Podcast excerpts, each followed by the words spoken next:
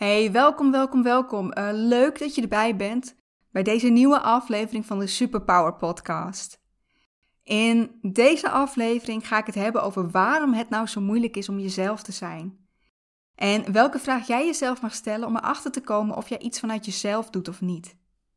Nou, om een tipje van de sluier op te liggen, dat heeft te maken met liefde en met angst.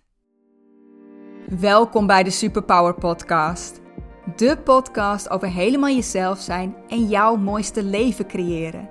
Mijn naam is Anneke Procé. Hier deel ik met jou mijn kennis over ontdekken wie jij diep van binnen bent en hoe jij wil dat jouw leven eruit ziet. Over houden van jezelf en zelfvertrouwen. Omdat ik geloof dat jij 100% jezelf mag en hoort te zijn. Het waard bent om zelf te bepalen hoe jij jouw leven wilt leven en dat je alles in je hebt om dat leven waar te maken. Dus, ben jij er klaar voor om helemaal jezelf te zijn en te kiezen voor dat leven dat jij wil leven? Luister dan vooral mee. In de vorige aflevering heb ik het gehad over de vier gebieden waarop jij jezelf kunt zijn. Uh, wie jij wil zijn, oftewel hoe jij jezelf aan de wereld laat zien. Wat jij wil doen, wat jij in je leven wil ervaren. Dat je tijd en ruimte geeft aan wat jij nodig hebt, aan waar jij behoefte aan hebt. En ruimte maken in je leven voor wat jij belangrijk vindt. En ik kan me heel goed voorstellen dat je aan het einde van die aflevering dacht: ja, maar dit is makkelijker gezegd dan gedaan. Het is leuk dat ik nu weet op welke gebieden ik meer mezelf kan zijn, maar dat helpt me nog niet om dat ook te worden. Nou, dat is het voor heel veel mensen. En uh, de grote de grote kans is ook dat, dat jij hier ook wel eens last van hebt, of dat je het zelfs heel vaak hebt. En hoe dat dan komt? Angst. En angst is eigenlijk iets wat voor elke verandering geldt. Veranderen is eng, want hoe jouw wereld nu is, die ken je. Je weet wat je nu hebt en dat is veilig. En alles wat je eraan verandert, dat is nog maar de vraag wat je daarvoor terugkrijgt. Jouw brein vindt dat spannend en jouw brein die wil jou zo veilig mogelijk houden dus wat dat gaat doen, is jou proberen te stoppen. Hou het maar bij het bekende, want we weten tenminste dat er nu niet zoveel misgaat. En het kan best zijn dat je helemaal niet blij bent met hoe de wereld nu is, maar ja, wat je ervoor terugkrijgt, weet je ook niet. En dat belemmert jou om jouw leven te verbeteren. Maar waar we ook bang voor zijn, dat is de reactie van anderen. Als ik dit nou doe, wat vinden ze dan van me? Als ik dit aantrek, oh, dan vinden ze me vast lelijk. Als ik dit zeg, dan vinden ze me dom. En als ik nu nee zeg, dan krijgen we zeker weten ruzie. En als ik hier tegenin ga, dan worden ze vast kwaad. En dat zijn allemaal gedachten die, die, die door je heen gaan op het idee of op het moment dat jij iets gaat doen of iets wil gaan doen uh, wat je normaal niet doet. Waarvan andere mensen wel eens zouden kunnen schrikken omdat ze jou niet op die manier kennen. En ook dit is weer een angst die jou wil beschermen. En het is niet raar dat we bang zijn voor de reactie van anderen. Want die wil om erbij te horen, die zit heel diep in ons verankerd. Uh, vroeger, toen we jager-verzamelaars waren, toen we nog in stammen leefden, toen moest je er wel bij horen. Want als je buiten de stam viel, dan was de kans op overleving was klein. In je eentje kon je niet overleven, je was afhankelijk van elkaar. En nou, nu in onze huidige samenleving lijken we minder afhankelijk van elkaar. Uh, als je zou willen, kun je makkelijk in je eentje overleven. Er even vanuit gaan dat je wel uh, geld hebt om dingen te kopen en uh, om diensten te kunnen betalen. Ik zeg niet dat je alles zelf kunt. Maar echt die sociale groep om je heen heb je niet per se nodig om te overleven. Soort van. Het zit zo diep in onze genen verankerd dat we dat nodig hebben dat we bijna letterlijk doodgaan als wij, ja, als we eenzaam worden. Ik zeg wel bijna het. Ik denk dat je dood kunt gaan van eenzaamheid. Dus ja, dat, dat erbij willen horen, onderdeel zijn van een groep, dat zit gewoon in onze basis, in onze kern, hebben we nodig. Dus op het moment dat jij iets anders gaat doen, dan zijn we bang dat we afgewezen gaan worden. Dat we alleen overblijven. Uh, jouw brein denkt dat je dat gaat riskeren als jij je opeens anders gaat gedragen. Dat je dan mensen gaat verliezen. Nou, in de vorige aflevering had ik het er al over dat ik het moeilijk vind om nee te zeggen als ik uitgenodigd word. En dit is in mijn geval vooral als ik uitgenodigd word voor een verjaardag bij vrienden van mijn partner. Uh, ik ken daar niemand, iedereen kent elkaar en ik zit er maar een beetje bij. En dat zei ik de vorige keer ook al. de mensen waar, waar, waardoor je bent uitgenodigd, die ik wel ken, um, kun je ook niet echt mee in gesprek, want die staan de hele, de hele middag in de keuken. Dus eerlijk, ik zit daar echt uren af te tellen voordat we weer naar huis kunnen. En tegen die tijd ben ik helemaal overprikkeld door al het geluid om me heen, alle kinderen. En toch durf ik geen nee te zeggen. En waarom? Omdat ik mijn partner niet wil teleurstellen. Ik ben bang dat hij het niet begrijpt. Hij vindt ook eigenlijk dat je geen nee kunt zeggen. Dus ja, ik ben bang dat hij teleurgesteld in mij gaat zijn. Of dat hij kwaad gaat worden als ik zeg dat ik niet meega. Of dat ze hem erop aan gaan kijken dat ik niet mee ben. En ja, dat heeft heel lang geduurd voordat ik daarmee iets durfde te doen. Voordat ik daarover in gesprek durfde te gaan met mijn partner. En misschien herken je dit, maar het kan van alles zijn uh, wat je niet durft. Uh, je mening geven, aangeven wat je wel en niet wil, uh, je op een bepaalde manier kleden, tijd voor jezelf nemen, een bepaalde hobby, uh, de keuze van je opleiding of je beroep, etc. Alles waarbij je je afvraagt: wat gaan ze hiervan vinden? En als me dit nu gebeurt, weet je, als, als ik weer niet durf, wat ik me dan nu afvraag, en dit is ook een vraag of vragen die ik altijd stel aan de mensen die ik coach.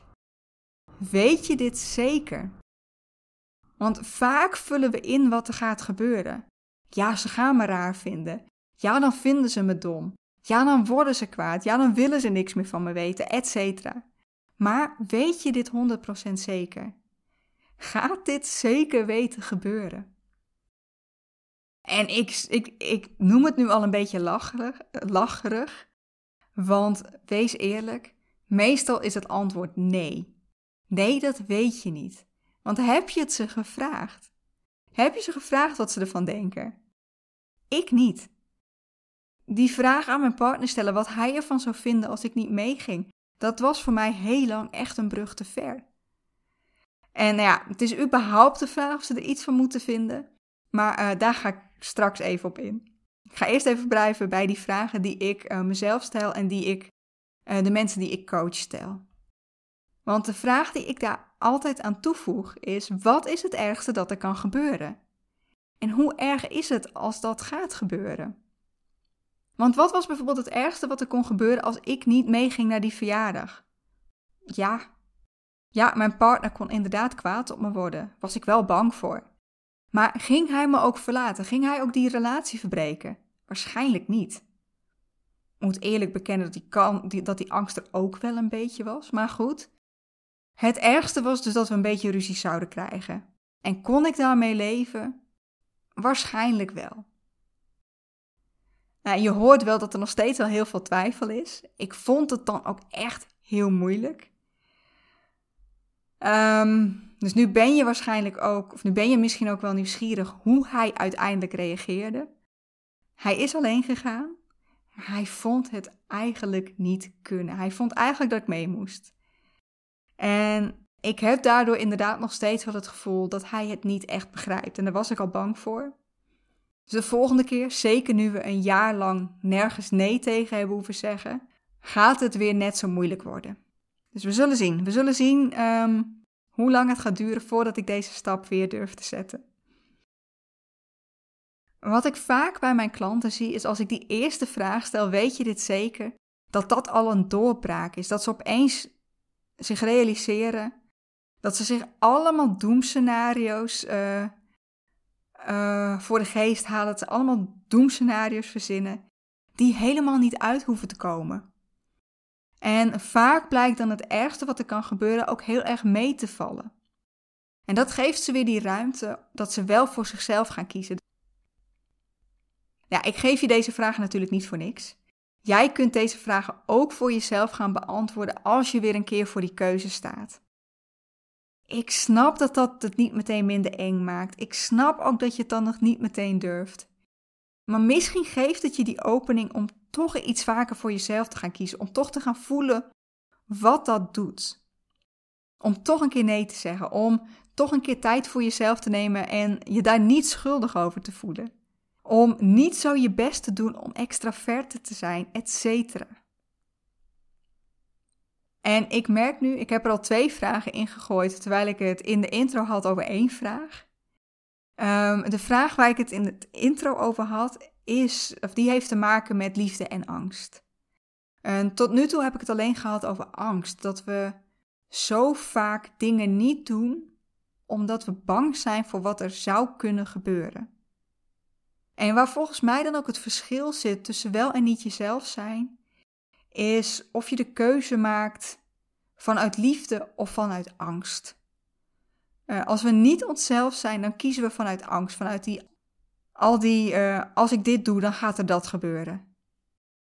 En dat doen we, jammer genoeg, echt heel veel. En niet alleen jij, iedereen, ik ook.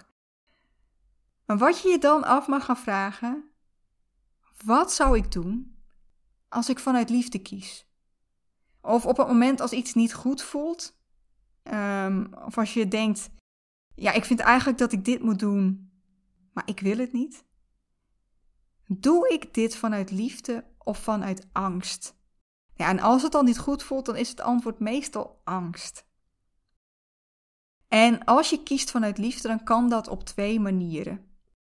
Uit liefde voor jezelf en uit liefde voor anderen. Dus het, het, hoeft niet altijd voor jezelf te zijn. Als we dan kijken naar die eerste, die liefde voor jezelf, um, dan kan dit bijvoorbeeld zijn dat jij wel rustig gaat zitten luisteren, terwijl je denkt dat je je heel erg moet, moet mengen in die gesprekken. Uh, dat je mee moet praten, dat je erin moet mengen, dat je, dat je je mening moet geven. Weet je, als jij dat niet wil, waarom moet dat dan? Of kiezen voor die carrière die jij wil, uh, wat je ouders of je vrienden of je omgeving er ook van denkt. Of tijd voor jezelf nemen als jij dat nodig hebt, ook al uh, vindt je moeder of je beste vriendin dat je langs moet komen. Als je kiest vanuit liefde voor jezelf, wat zou je dan doen? Kiezen vanuit liefde voor jezelf is echt jezelf de vraag stellen: wat wil ik? Waar word ik blij van? Waar heb ik behoefte aan? Wat heb ik nodig? En wat vind ik belangrijk? Maar kiezen vanuit liefde is niet altijd je eigen zin doen. Want je kunt ook kiezen vanuit liefde voor de ander. Um, je beste vriendin die heeft het zwaar en ook al ben je een beetje moe, toch neem je de tijd om er voor haar te zijn. Of je gaat toch bij je ouders langs, ook al is dat niet het meest interessante wat je kunt doen op je zaterdagmiddag, maar je houdt van ze en daarom wil je ook tijd met ze doorbrengen. In mijn geval, als ik weer even kijk naar die verjaardag, ik zou kunnen zeggen: ik hou van mijn partner, dus ik ga mee. Dat doe ik voor hem. Of ik vind de band met zijn vrienden ook belangrijk. Dus ik vraag ze of ik later een keertje langs mag komen, als we ook echt tijd voor elkaar hebben en zij niet alleen maar in de keuken staan. En ik denk dat vrijwilligerswerk hier ook een voorbeeld van is. Uh, zelf haal je er, ja oké, je haalt er een goed gevoel uit, maar meestal doen we dat uit onze liefde voor, voor onze medemens, omdat we iets voor de maatschappij willen betekenen. En hier zit wel een grens aan, vind ik. Ehm, want ik hoor je nu denken, er zijn voorbeelden waarbij ik ook zou kiezen vanuit de liefde voor een ander.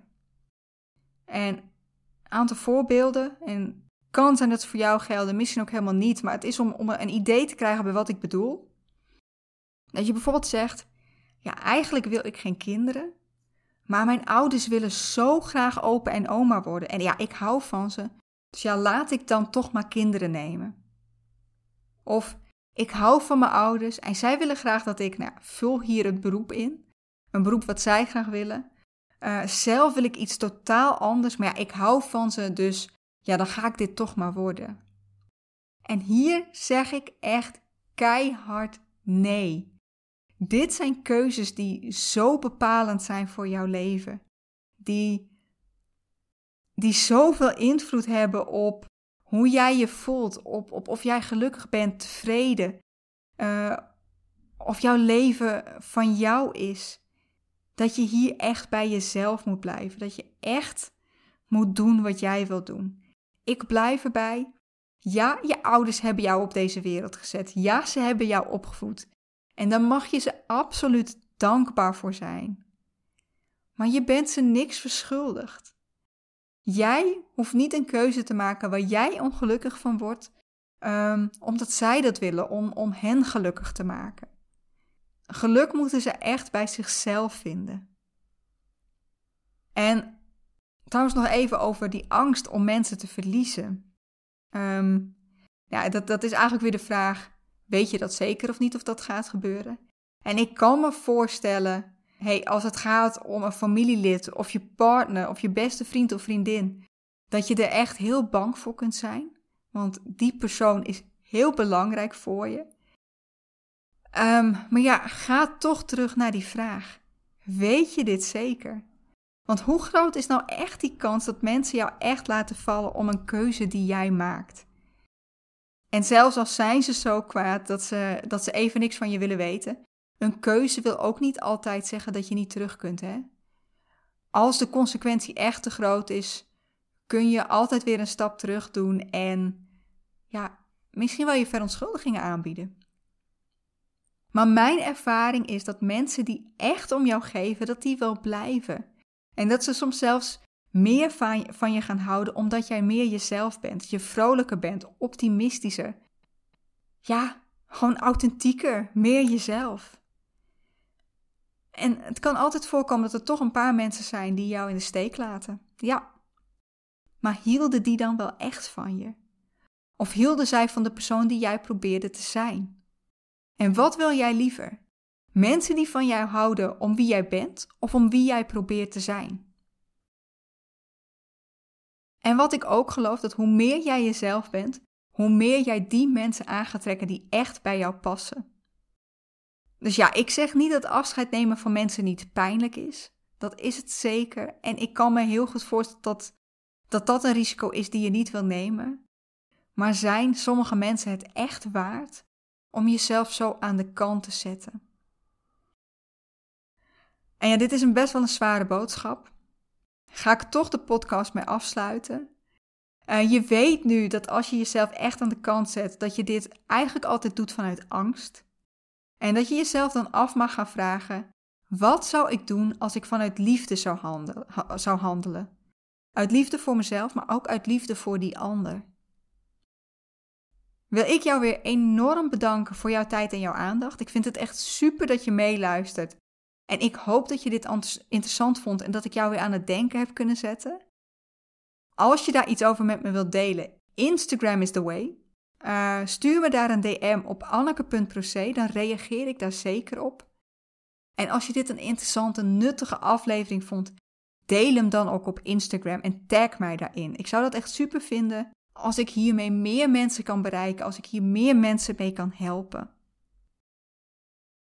Voor nu weer een hele fijne dag. Geniet ervan. Maak er iets moois van. En tot over twee weken, dan is er weer een nieuwe aflevering van de Superpower Podcast. Hoop je daar weer te zien. Tot dan.